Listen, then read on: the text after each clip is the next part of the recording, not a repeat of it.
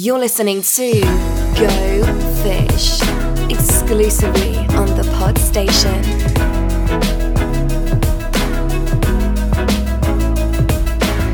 Welcome to another episode of Go Fish, the marketing tips podcast, where each week we cover a different topic that hopefully will try and make the most out of your budget. We have Chris Roxburgh. Hello, sir. Hello, everybody. Um, good to be here for another podcast. Thoroughly enjoyed the last one.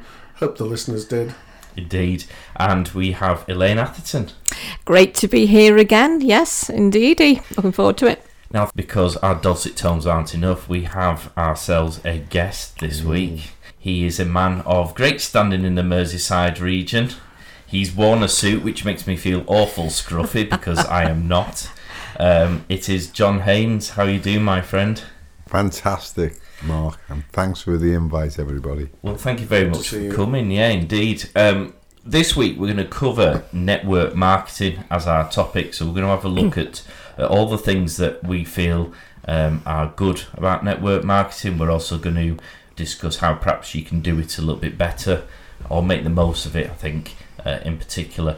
Uh, just before we go on, we are on all the social media platforms. So we're on LinkedIn, Instagram, Twitter, and Facebook. It's go underscore fish marketing. Please like and follow us. Post your comments on there as well. We love feedback. If you've got any questions, you can contact us on there, or you can send us an email to uh, gofish at thepodstation.co.uk.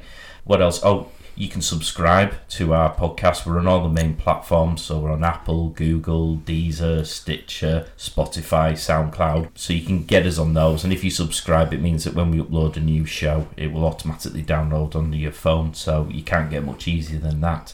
We also love our five star reviews. If you do that, we get bumped up the table a little bit, and more people can find the show.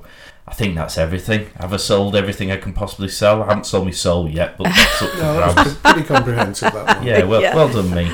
So we'll go on to the first part of the show, which is the news section. Each week, we try and pick out some useful nuggets that might help you in the world as a whole. Uh, Elaine, I'm going to start with you because you've got a couple of news items. Uh, what have we got going on in the world?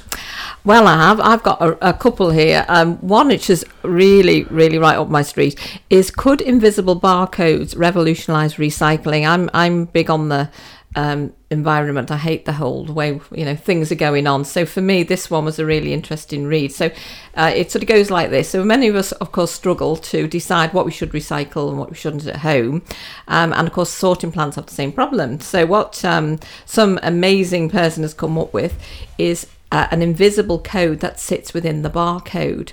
So in these recycling plants, um, they can distinguish which where these things should go and where they should be sorted. So, you know, could this be something of the future? Absolutely. Um, and there are a couple of major big brands trialing at the moment. So Procter and Gamble, Nestle, and PepsiCo are all trialing it. Interestingly, though, and this is the the power of of the people, which uh, I really love, is it. Um, this was all brought together by the Ellen MacArthur Foundation, which is a charity that aims to accelerate the transition to a circular economy. So I think that's a really great story in itself, isn't it? The power of the people and the impact that we can have. Um, and of course, you get some great big brands involved in it.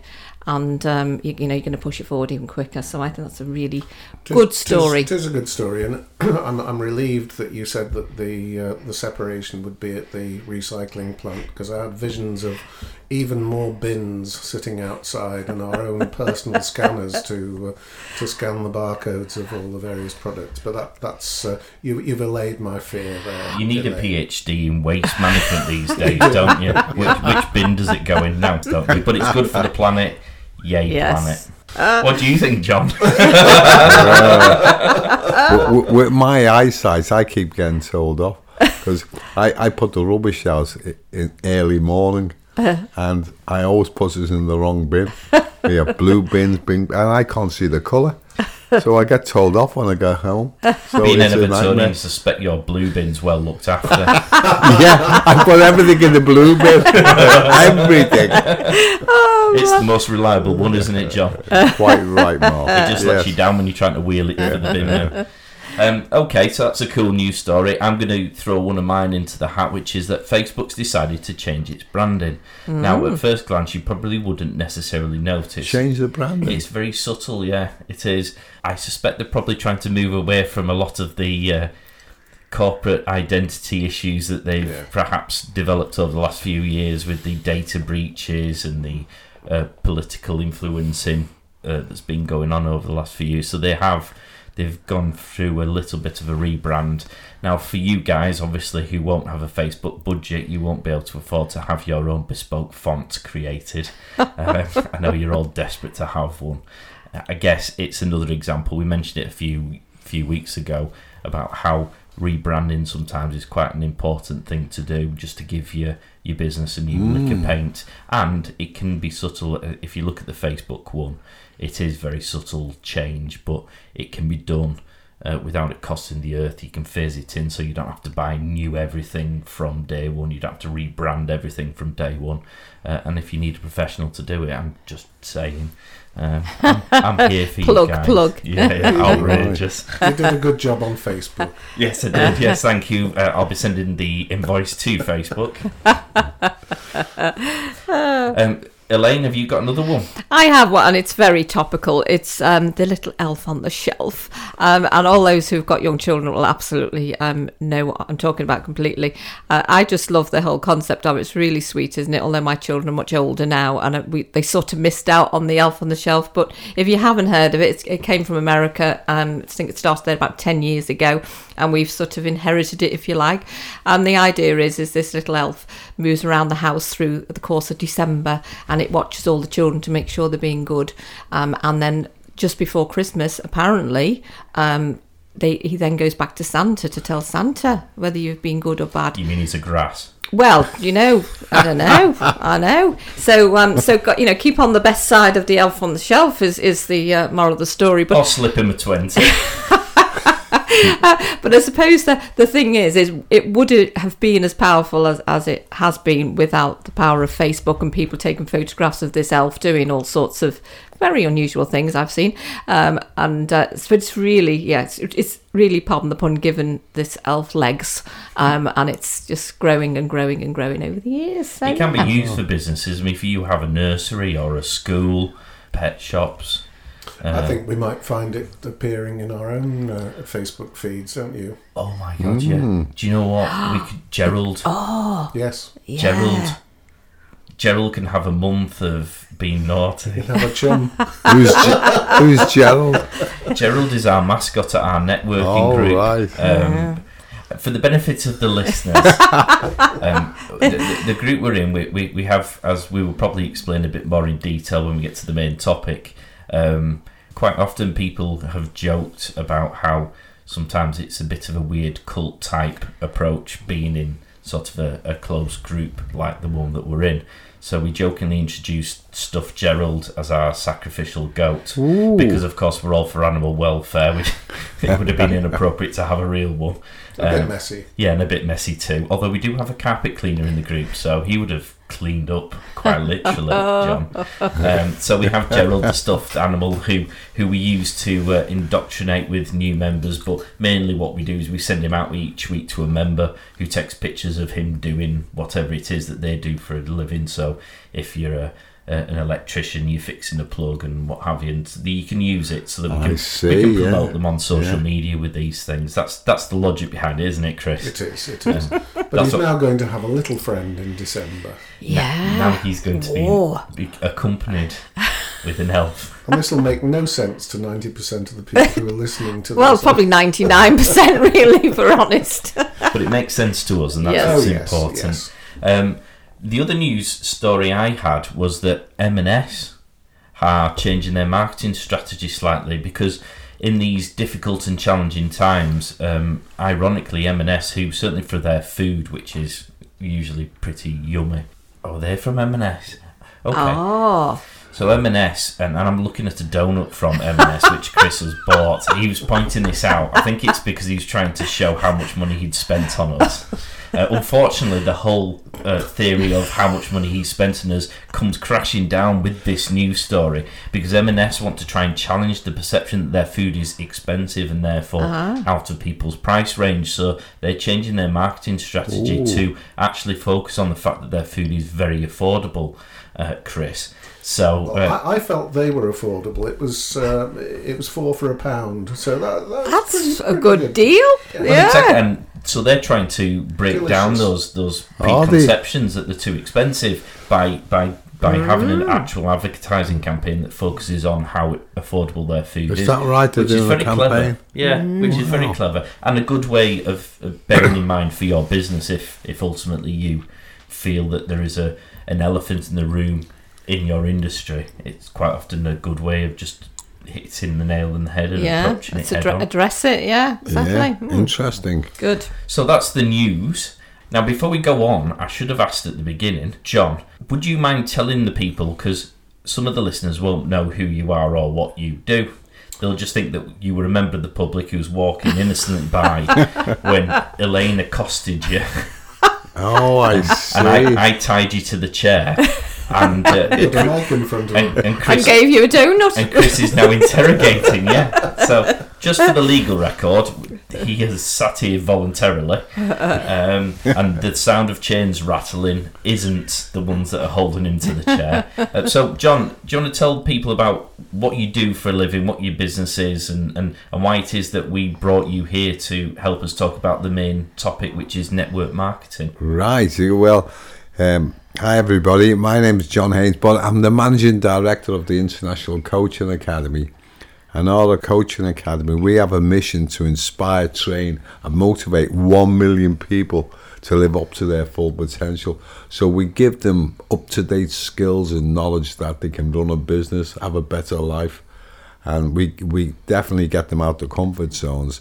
But I used to be the regional director of Royal Sun Alliance, over fifteen hundred people. That's why my hair's lush blonde. Okay. And I learnt my skills there, so I've had lots of experience. Well, I retired, I'd say, twenty two years ago. I had enough money, and I was At having- 21. and I had enough money and I was going around the world and I was being very naughty and I got told off and they said the way you're going you won't live much longer.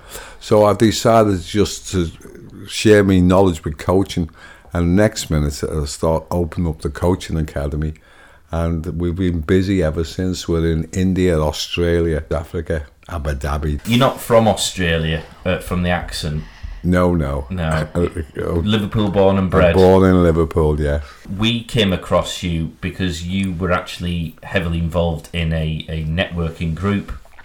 that's right yeah we we met there didn't we In fact, you uh, you set up the regional one years ago, didn't you? that's right yeah Why was it that you decided you were going to get involved in setting up that sort of a, an organisation? Well, it, it was a strange situation. This was way back 20 odd years ago.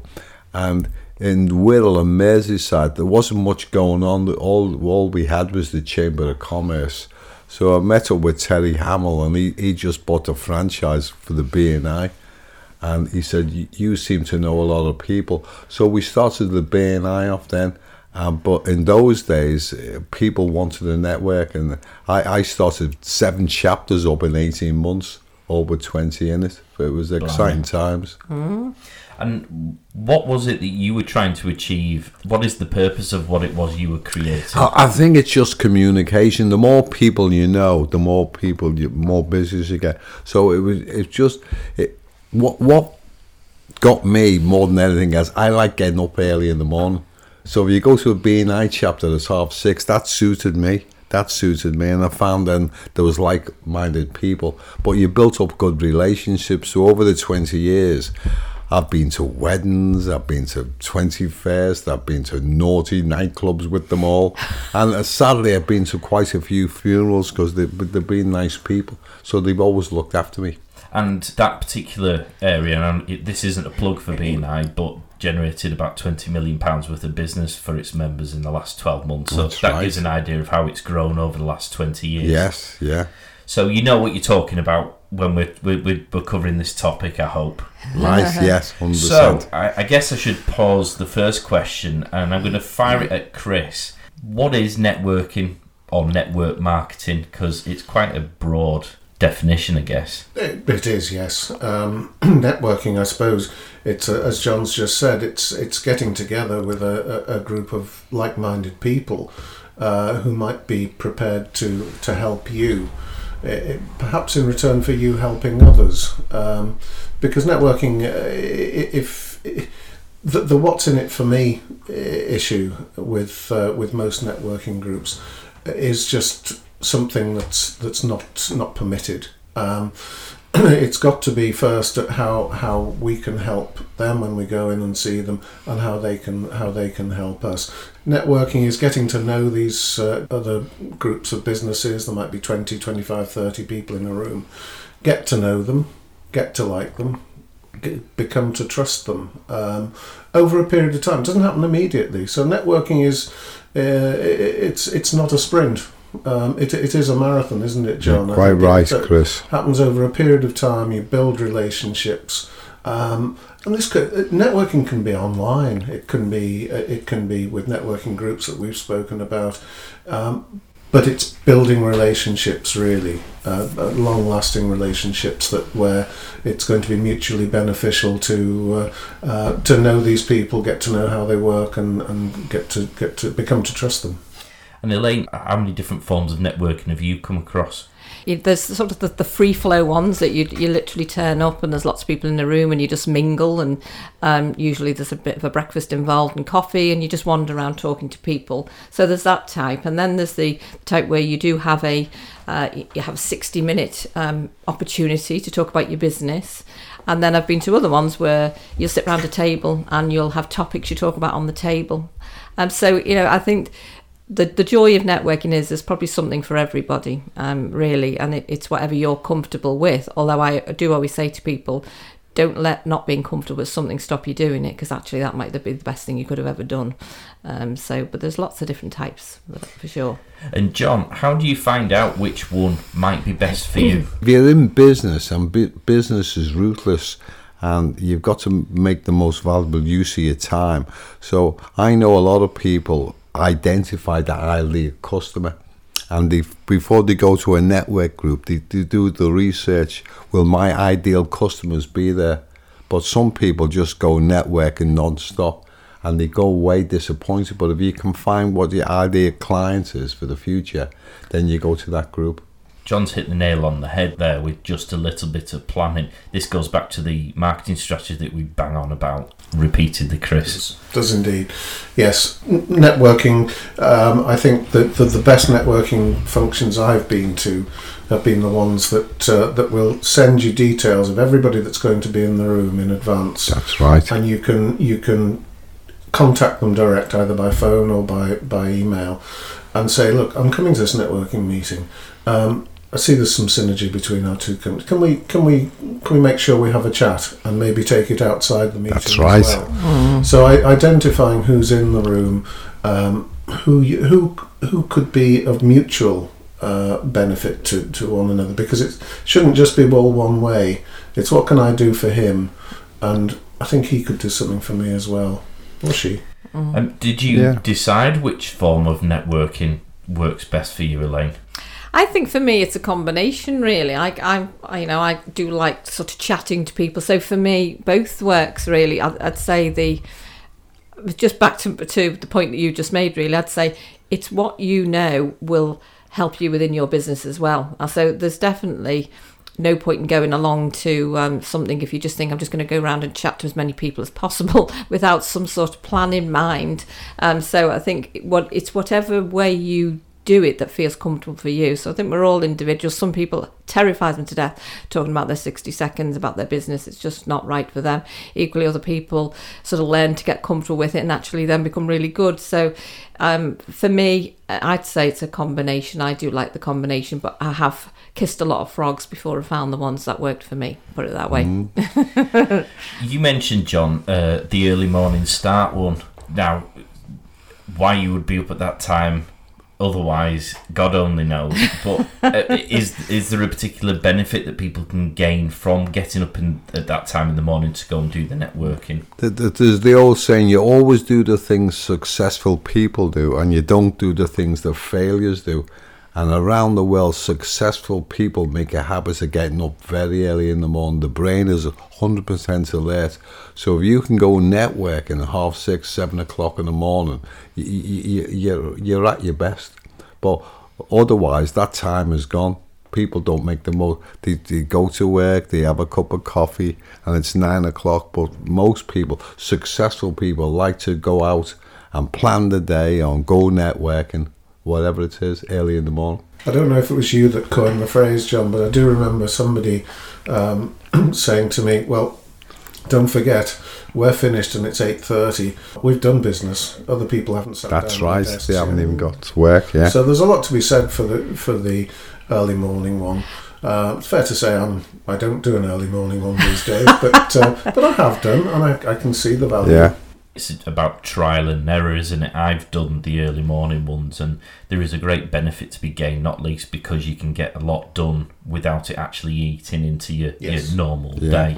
Um, but it is quite a big commitment sometimes, and I don't do the early morning ones either anymore, largely because I just find it doesn't work with my body clock. No, and you know what? I'm the same. I, I get do wake up early and I get up early, but I don't actually talk till about um, eight o'clock. Really, so I have after I've had my second cup of coffee, I then think, oh, I can start talking now. So for me, I used to get to eight o'clock at a, a you know six thirty networking meeting. I'd sort of think, zing, I'm here now, and by that time everybody going home. So for me, it definitely didn't work the early one, but it depends on you, doesn't it? Really. Well, it does because you can do mm. them in the evening, can't you, as well after work? Oh, which, right, yeah. Again, I, I tend to find I'm happy just plugging into doing work in my own little bubble. If it works for you, Yeah. I guess. That's right. Yeah. So, is network marketing for everyone, John? I would say I've seen over the years people of no, low self-esteem, low self-confidence.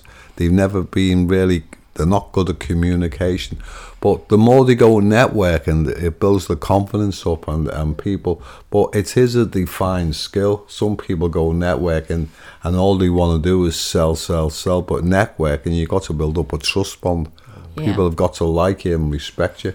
It, it, it is a master skill, but because of change, everything's changing. A lot of people now they're too busy to go networking in the mornings at night time, and it's digital networking. There's so many groups popping up now. You can do it from the phone or the Yeah, yeah. yeah. it's it's and it's, that's getting very popular now. Is it for everyone, Chris? Um, you, you, my natural reaction was to say no, it's not for everyone. However, um, I've experienced similar to, to John. I've seen people come to their first meeting at a networking group Yeah, looking like a rabbit in headlights, um, and three, four, five months later, they're absolutely flying.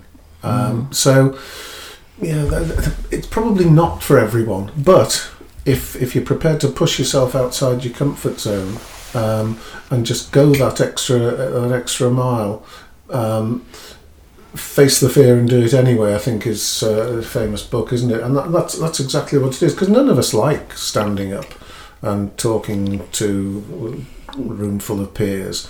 Um, but if you can get over it, uh, the sky's the limit because you've you've proved that Yeah. you can overcome that fear. Is it worth finding a solution so that your business can still do networking if you don't feel that it is for you personally, Elaine? Yeah, I, I think it goes back to the point I made earlier. I, you know, putting my sales coaching hat on, I always say to people, whatever you're doing, you've got to make sure it's working for you. And it's not, you know, try it once, oh, it didn't work. It's about trying something, learning the skill of how to make it work properly for you. Um, and if ultimately, if if networking isn't working for you, you, you- two questions you ask yourself. First is it am i going to the wrong networking meetings to meet the people that i can connect with? Uh, or is it just not the right platform for me? So i think you, you, you've always got to be reviewing what you do to see if it works. And, and particularly when you're like launching new products and packages which platform or which network of people have you got the most synergy with and who you can talk to? So i think you've always got to keep re-evaluating it really because i do things now that i didn't do two years ago. Um, and equally I've stopped doing things that I did because they just they just weren't the right forum for me. What is your best networking experience, John? What what biggest benefit have you gained? That's a bit naughty, Mark, isn't it? Well, uh, well, well, believe it or not, um, I've been to Sydney networking and Perth, and it, it's especially in Abu Dhabi, and I went to many, many events in India, and I, I think the biggest networking event to was was i- India, and there was 130 people there. And because I was a Brit, I was treated like a king. They put garlands around my shoulders. They gave me a gown to wear, and all the way through the meeting, they had respect. They kept mentioning me, and uh, it was just incredible. It, it was like uh, uh, going to a theatre, but you, you were the star person. wow. And these 130 people were just paying attention all the time. It was We hope you mad. remembered everyone's name. I couldn't even remember my own name.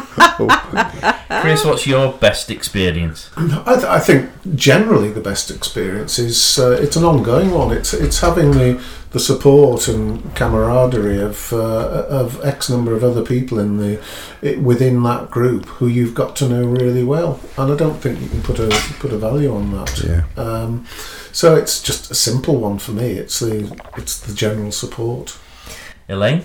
Yeah, I, I'm pretty much similar to Chris, really. I think, um, as I said before, I've kissed a lot of frogs to find the right places for me to go to. Um, and when you do, it, it you know, you know it's right for you when you feel the support in the room. You've got that synergy with people. You can laugh with people. You can do business with people. You you know they're in your mind when you're out doing uh, what the work that you're doing. That you you're happy to refer these people. So I think for me, it's it's a it's a combination of things that makes something feel feel right for you. It's a great way of building relationships with people. Oh, yeah, I, I, yeah. I remember when I first did networking over 10 years ago, uh, which I appreciate to you guys around the room is probably small fry, but I still have someone who I pass work to and receive work from who I met at that very first meeting Wow. 10 years ago. And he's actually a really, really good friend. So we, we, we socialise as well. And we didn't know each other from Adam prior to that event. And I think I think that's probably the benefit of it because you do build those long-standing relationships, Yes. and if I need him to do something, he's the go-to person for doing those sorts of things. Okay, so we like to put a balanced view on things, John. So, what's the worst experience you've ever had at networking? the worst experience, well, you got me there, Mark. Re- remember, you can't include our group in that because No. we yeah, won't release you from the chains. Well, th- these uh, the one of the worst experiences. They said the biggest enemy of education and talking in public is the talking teacher. And we went to one network, and, and this person just got up and he talked and he talked, uh, and we were all going to the toilet looking at the iPhone, but he wouldn't shut up. And we were there for an hour and a half, and then he said, after an hour and twenty five minutes, now it's time to network. And everybody just ran for the door. so, My meter's just about to run. yeah, yeah. Yes. Yeah. And Chris, that's a brilliant one, by the way, John. I, I can identify with that as well. We'll talk about that later. Um, no, I, I suppose I, I suppose mine is, uh, and again, it's a fairly common one, and it's it's the the sort of the new networker who you you look to you, you seek out in the room and uh, want to make them feel comfortable, and all they talk about is themselves because you've asked them. You, you say, "Well, what do you do?" It's non-stop. Um, and sometimes some quite experienced networkers can can fall into that trap of just talking about themselves. Got to be a two-way street network networking. That's the meaning of the word. Really, it's a network. It's not all about you or all about uh, all about them. So that's that crops up fairly frequently. Yeah, Yeah, it does. yeah. Yeah. Elaine, Yeah, it's just a combination of those two, really. I think uh, my, my sort of theory around networking is be be uh, interested before you are interesting. Um, so you ask the person what they do, and, and you listen to them. And you know, as as you know, we all know sometimes people just they they talk in a whole load of jargon that what of course, straight away when it's not your expertise, you're just clouding over, really. Um, so I think probably I've been talked at a lot in the past, um, and I think I've just got better at how I manage that really. And also, I look at it the other way and think, well, have I done that? You know, and you do have to question what you do say when people ask you what you do, and, and that's one of the things I do in, in part of my training is is what what do you say when people ask you what you do, and they don't want to hear all these long-winded titles that you've got. They just want to hear what outcome you can provide people with. Um, so I think. Um, yeah, I think there's there's a lot of mileage in that one, definitely. My biggest bugbear. I, I love having a good moan, John.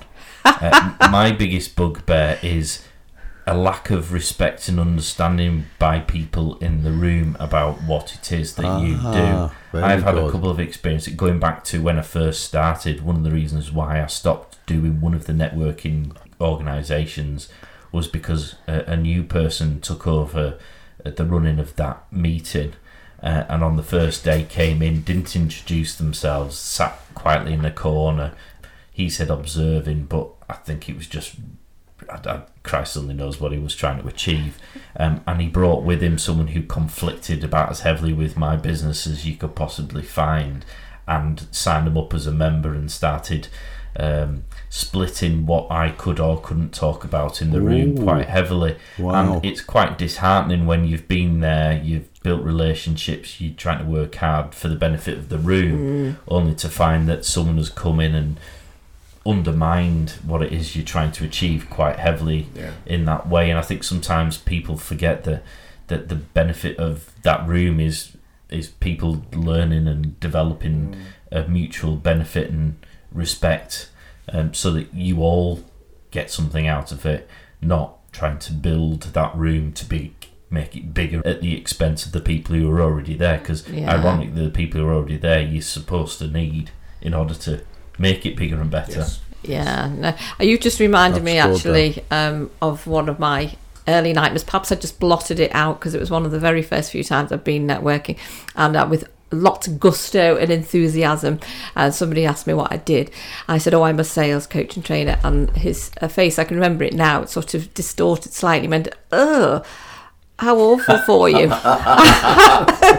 to which I sort of probably looked slightly shocked, and I, I said, um, "Oh, what do you do?" And uh, oh, he, oh, he had to add it to that. Oh, well, uh, well that's a shame, but somebody has to do it. I was, I was so quite surprised. And then I said, "So what do you do?" He said, "Well, I'm an artist." So I said, "Oh, that's interesting. So do you do it just as a hobby?" And his response was, "No, no, I sell them." And I said, "Uh, "So." Do you sell them yourself? And he said, No, um, they sell themselves. And I said, Well, when they stop selling themselves, here's my card. You might need my help. Um, so, Very so it was a bit of a drop. Yeah. no, it was uh, yeah, it could have put me off though. I mean, joking apart, I think it is quite nerve wracking for people, isn't it? And you think if you get a bad experience when you start out going networking, it can really put you off if you're not sort of a tough cookie, really. I think the, the way you introduce yourself is so important It as is. well, isn't it? Yeah, Um, if, you know, if you get introduced to, let's let's not pick on accountants, but let's say if you get introduced No, go on, Chris. You pick on them accountants. it's nearly tax time, so yeah, you get in there. you, you get introduced to somebody said I'm an accountant and you know inwardly your, your brain's screaming isn't it because of the reputation that they've got which is unjustified in my experience of accountants I hasten to add but they have this reputation for not being the most interesting people in the world so you're looking over the shoulder whereas if that person had introduced themselves and uh, and, and said uh, oh I help people save tax well, you're interested. That opens the conversation up. So it's it's getting a, a benefit of yours out there at the introduction stage to make the conversation flow from there, rather than say, "I'm an accountant." yeah, End of. Um, because that doesn't really go any anywhere. It's oh oh good. Um, deal with numbers then. yeah. What's the best one of those opening lines that you've heard? I, I've heard a few over the years that you think, oh, that's such a great opening line when uh, people ask you what you do. Grab your coat, Mark. You've pulled. Don't think that was networking though, was it? Maybe it was. Naughty Mark. Um, it's it's quite an, an all-encompassing skill. Uh, networking, John. It encompasses body language, uh, use of language, the way you talk to people, how you dress. It's more than perhaps the traditional marketing that you use for your business.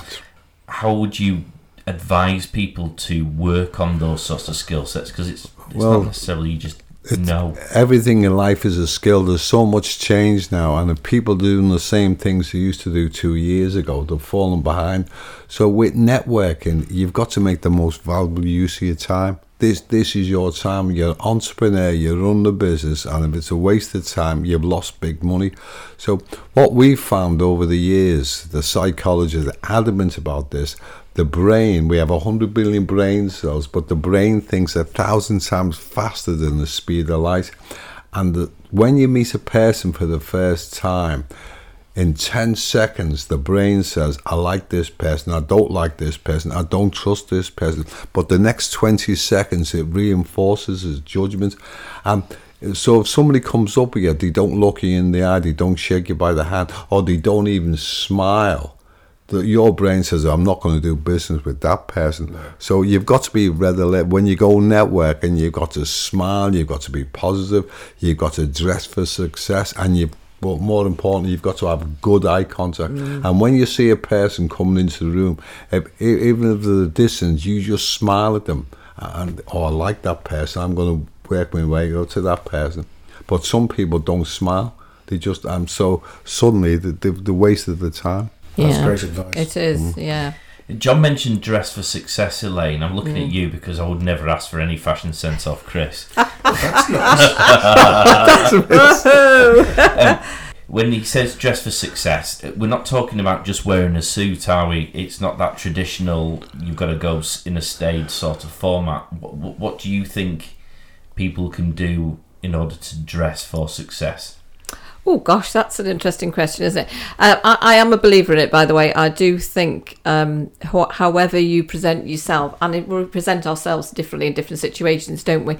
Um, but certainly, um, for me, it, it's a it it's all part of the mindset of how you. If you feel good about how you you look when you walk out the door, and you feel like you you're dressed appropriately for where you're going, it without doubt it sort of it, it gives you a, a you know a bigger high than straight off. So i do believe there's a there's a lot a lot around that. And you do read people by how they they look and not not sort of whether they're you know how they're dressed as in you know where where's that from or what nothing like that but how people present themselves is is really important because you we buy we buy the person don't we? Whenever we buy a service we're buying the person with the service. So so within that it gives us a um, and it's just just as John said, all these things go through your mind before perhaps they've even opened their mouth. So I do think there's a there's a whole thing around that that you you present yourself as you want people to see you, and that you feel confident with. I was just joking, I know Chris, you um, I know you uh, because I, I, I, I'm we- looking particularly smart today.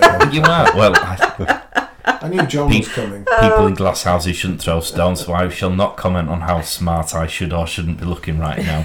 Um, it's it's true though, isn't it? Because we have tradespeople in our group Yes. who who dress well, Appropriately. in I believe, Uh, Yeah. yeah, appropriately. I think that's the Yeah, best word yeah. for it. Yeah, and I, to take uh, to take Elaine's point, I mean, I, I love the phrase uh, "you don't get a second chance to make a first impression," and that's that's exactly what you're talking about, Yeah, Elaine. isn't yeah. it? Um, but be appropriate, because we've got an electrician. It's not it's not inappropriate for him to dress uh, down, as it were, because he's off to work. But he's wearing smart branded Yes. clothes, Yes. so Yeah. there is an element of professionalism Quite to the outfit. It's not just a case of he's wearing shorts and a t-shirt. He's wearing something that gives you the impression that he, he, he will look after you and do the job properly. Yeah, and I think as you you've said before, Mark, it's about that's all part of your your branding, if you like, isn't it? You know, if if you're out there with your logo on your, your shirt and all, it, it it gives a representation of you as a whole. Yeah. I think it's it's uh, it's important. So, what sort of results are you looking for when you go network marketing, John? Well, the, the aim is just to build up a relationship. When I go networking, I, I, I never really talk about my own business. I, I, if I like the person, I trust the person, and they've got a good product, I uh, try to meet them later on for a coffee or the next week, whatever it is. So when I go networking, I, I, I just try to build another person's self esteem, self confidence up, and then I meet them a week later or a few days later. So you build a trust bond up. What what what do you do, Chris? What what's your aim when you're going I'm- network? If I'm going to a fresh networking um, function, so not not the regular one, uh, m- my aim is to is to come away with having made two, at least two, decent contacts, connections within that room. Because the worst thing you can do at a, let's say it's a chamber of commerce do, where you, you don't know everyone, the worst thing people can do is head for the people that they know and stay there for two hours having a nice chat. I do take myself outside of that comfort zone and I look for the two people that whose business cards I want to go away with, people that I could potentially help, or vice versa. So that would be my aim. Just it's, it's fairly modest, just two people. We go to these things to generate more work. Mm-hmm. Under, understandably, how we perhaps try to get there is a different way. I, I know we we you, you ultimately aim for other benefits, but Chris mentioned about people taking themselves out of the comfort zone as part of the sales process. What advice would you give to people to help them perhaps get over that that comfort zone? Yeah, and it's a good point, isn't it? Um, because I I've worked with a lot of people who who say, "Oh, I can't go networking," and then you sort of wait and you break it down and say, "Well, well, why?" And and it's actually what are the what are your fears? Because we all have different fears, and some of the fears are walking in a room full of strangers. It's just like for some people, it's like one of the worst things that they could do. So breaking it down again, well, why why is that? And and often um, you know, we'll go to networking meetings and we'll know at least somebody's, and so sometimes you know a couple of business owners will go together. So if that's what's stopping you, get you know get a buddy who to go with you that has also got their own business. Look at the reasons that would stop you and think, well, how can I get around these reasons? Because there are always ways around things. Um, and what I would ultimately say is, is be prepared. Is that 60 seconds, and I, I use this the 60 second thing in a lot of different ways. I say to people, it's not just your 60 seconds you're standing up in a meeting like we do. Think of that 60 seconds if somebody asked you, what do you do? So you've got you've got that like as Chris said before, you've got that nice opener. Um, that can be sometimes I've heard some great quirky ones, some really funny ones, and you think, God, that's really interesting. Tell me more. And then the middle bit of it is is is talk about something that you've solved a problem with for somebody. You know, you've given them an outcome. Tell them a little story, or you know, for example, I help people do blah blah blah. So if you've got that and you've got that bit, um, and then you know the the the final bit's actually a lot easier. So for me, that's say be prepared because if you're not it's that horrible feeling of thinking oh, god somebody's asked me and i don't know what to say and then we waffle and then we talk jargon and then the person glazes over and we've lost Yeah. interest completely or they've lost interest A top tip there. What top tip would you have, John? Well, if you're going to go on networking, you go on for the the business, and there's so many businesses failing now, and they say there's only there's two emotions that you've got to have, and so keep, you've got to motivate yourself. You've got to motivate yourself to get up at five in the morning, motivate yourself to be out of your comfort zone. Mm. But but if you if you're desperate to earn money and run a business, you've got to do it. And the two big motivations is is fear and gain. If I don't go networking, the fear is I'm not going to earn money this week. I won't be able to pay my mortgage. So, and the fear pushes you on. But if I go networking, what's the gain? I could get a good refill. And you've got to keep reminding yourself fear and gain. And that, that pushes you to get out, move out your comfort zone. We're getting some good tips here. Chris, what's your top tip? Uh, follow up. Um, we we'll talk to a lot of people at networking uh, functions. We will be referred by by some of our networking colleagues. Follow those follow those referrals up. Follow those new people up. Make sure you've got that business card. Make sure it finds its way onto a CR, CRM system or whatever you might use. But but just follow up because that's where the uh, that's where the money lies. some of that I've seen drastically fall by the wayside with people. They end up with a like little, you know, wad of cards, and they do absolutely nothing with them other than stick them on the end of their desk. So yeah, it's a good point. I think have a plan is is a good idea, isn't it? Yeah, know what, good what one. why you're going, what you want to achieve and how you're ultimately going to get there. Yeah. It might require um, a more long term strategy. It might be that you have to build relationships with certain people in the room because they can help you achieve that. It may be that you have to give something in order to get something back Yeah. in return. Yes, But absolutely. if there is a plan there, at least you can monitor how you you're getting on Yeah. with it. I think I've seen too many people who who hear positive statistics assume that that's just going to happen, arrive with no plan and no Yeah. strategy, That's right. fumble around in the dark for 12 months, watching their money and their time be wasted, and Yeah. then ultimately leave because they didn't get what they were hoping for and mm. And then they tell everybody networking it was rubbish. work. Yeah. Yeah, that's Yeah. right. And it's so true, isn't it? That if it's not working, the first person you should look at is yourself. Is it? Is that you know? Am I? Am I being clear on what I do? I know I'm clear on what I do in my head, but actually, am I verbalizing that in the right way? That people say, "Oh yeah, I get what you do," because that's the that's the bit, isn't it? If we don't say, if we don't put it in a way that that person who's not the expert understands it, it's a complete waste of time, isn't it? Because it's them who's got to understand what we do. Um, so yeah, very all very Uh, interesting. What about you, John? What, what would be your your biggest piece of advice to a new a new networker, somebody who's just set a set up a startup company, they're looking to uh, to forge relationships. What would be your best, well, best piece of one advice? thing, just listen. They say 80% of building up a trust bond, 80% is listening, and 20% is asking questions. Yeah. But then when they say you've listened for about 10 minutes, an hour, two hours, whatever the case may be, and then when they say, What do you do? you've got to be prepared. And you can't waffle on, well, I do this, because the brain is too sharp and people get put off. So there's four questions what the brain likes to hear. So it's specialization, differentiation, segmentation, and concentration. So when you, they say, What do you do? Well, I specialize in this, this, this.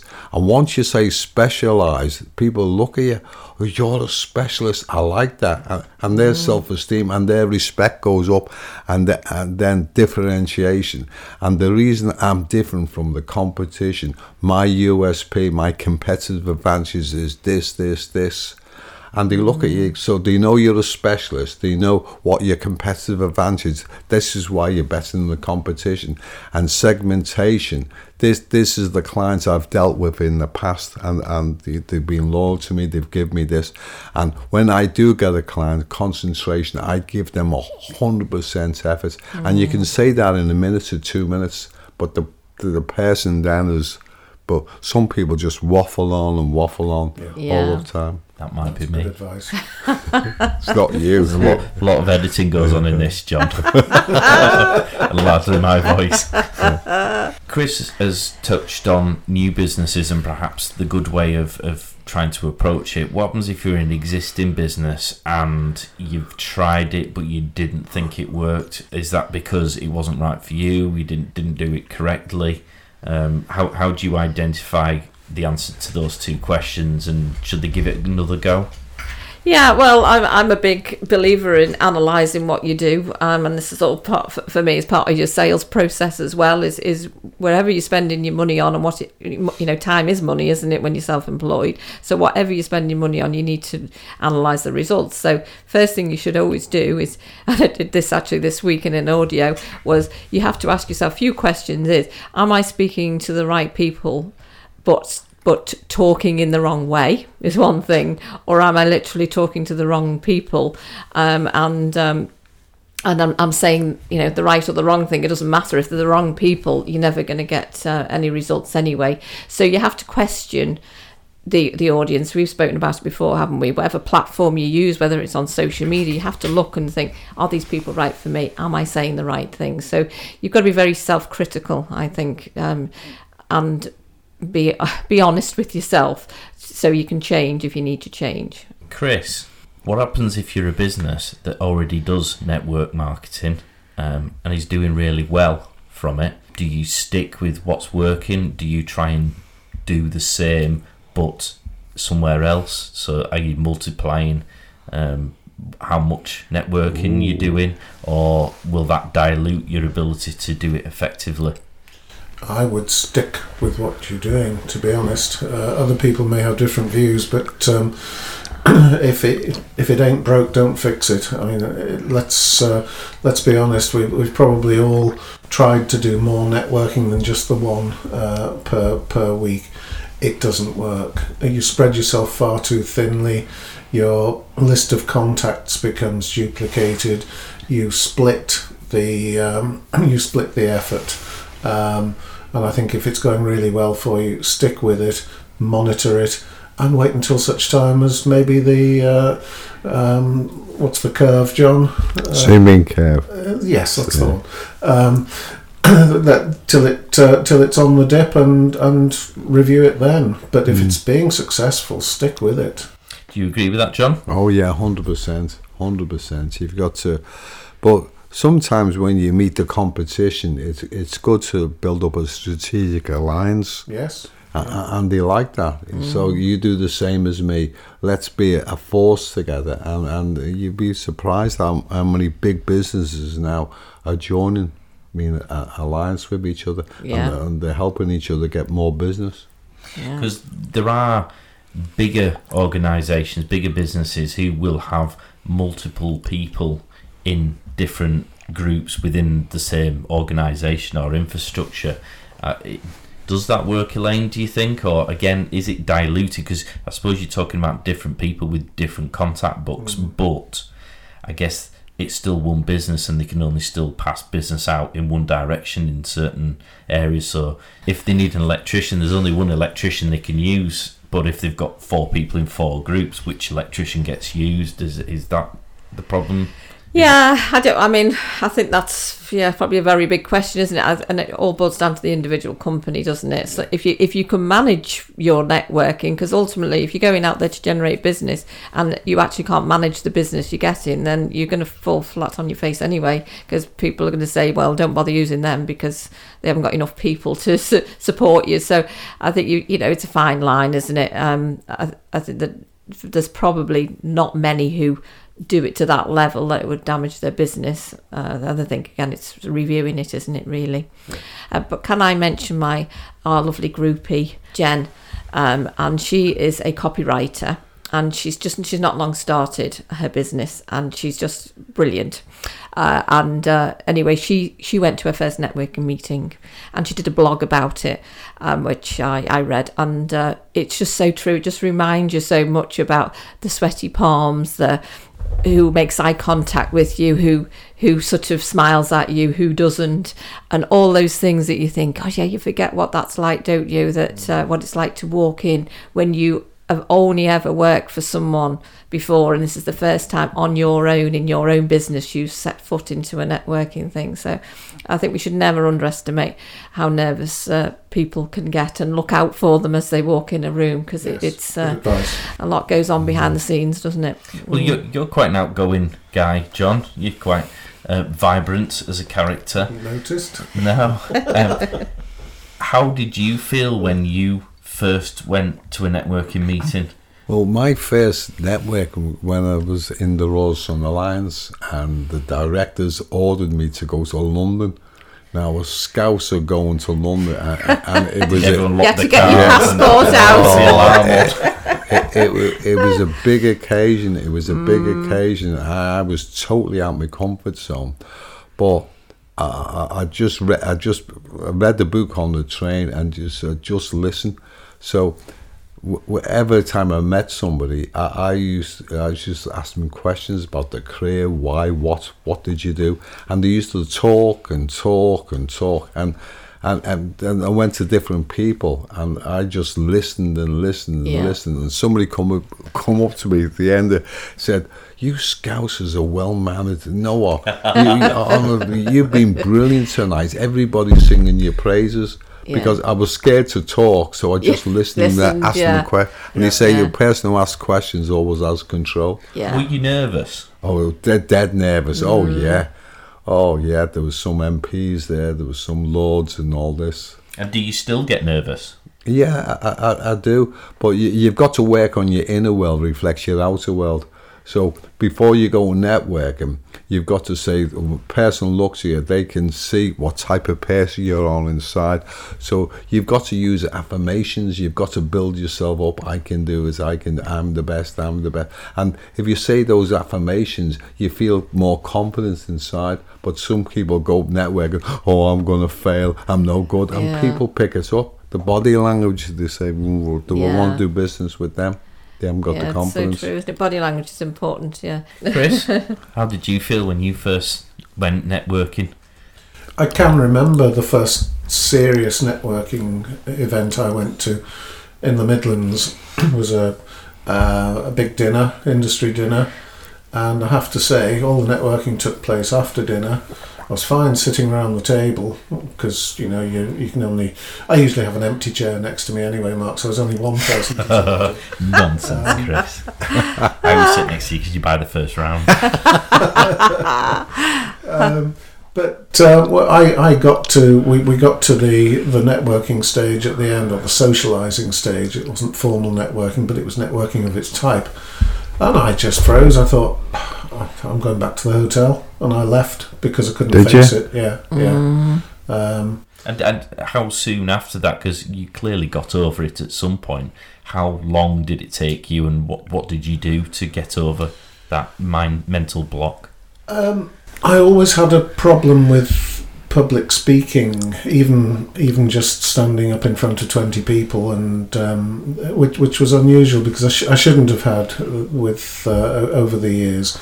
Um, but I've got to say, and it's not because he's sitting here, but I went on uh, John's workshops um, probably about seven or eight years ago now. John's courses. Oh yeah, Um, and I did I did three of them, and they took me so far outside my comfort zone. I never had a problem with public speaking ever again because, um, in fact, John John convinced me that I, I could do it if I wanted to. Um, so I, I, I owe a debt of gratitude to John in, in that respect because I haven't looked back since then.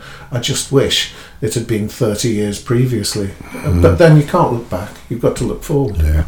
I think my first experience, I genuinely had absolutely no idea where I was going or what it was I was supposed to be doing. A friend of mine had, had invited me because I'd only just set up, and he, he didn't particularly explain what it was I was doing. So all I knew I was getting up before the sun rose and, and going to the docks and um, having socialised with my good friend for many years prior to that, I was wondering where he was taking me and what he was going to do to me. Well, there you go.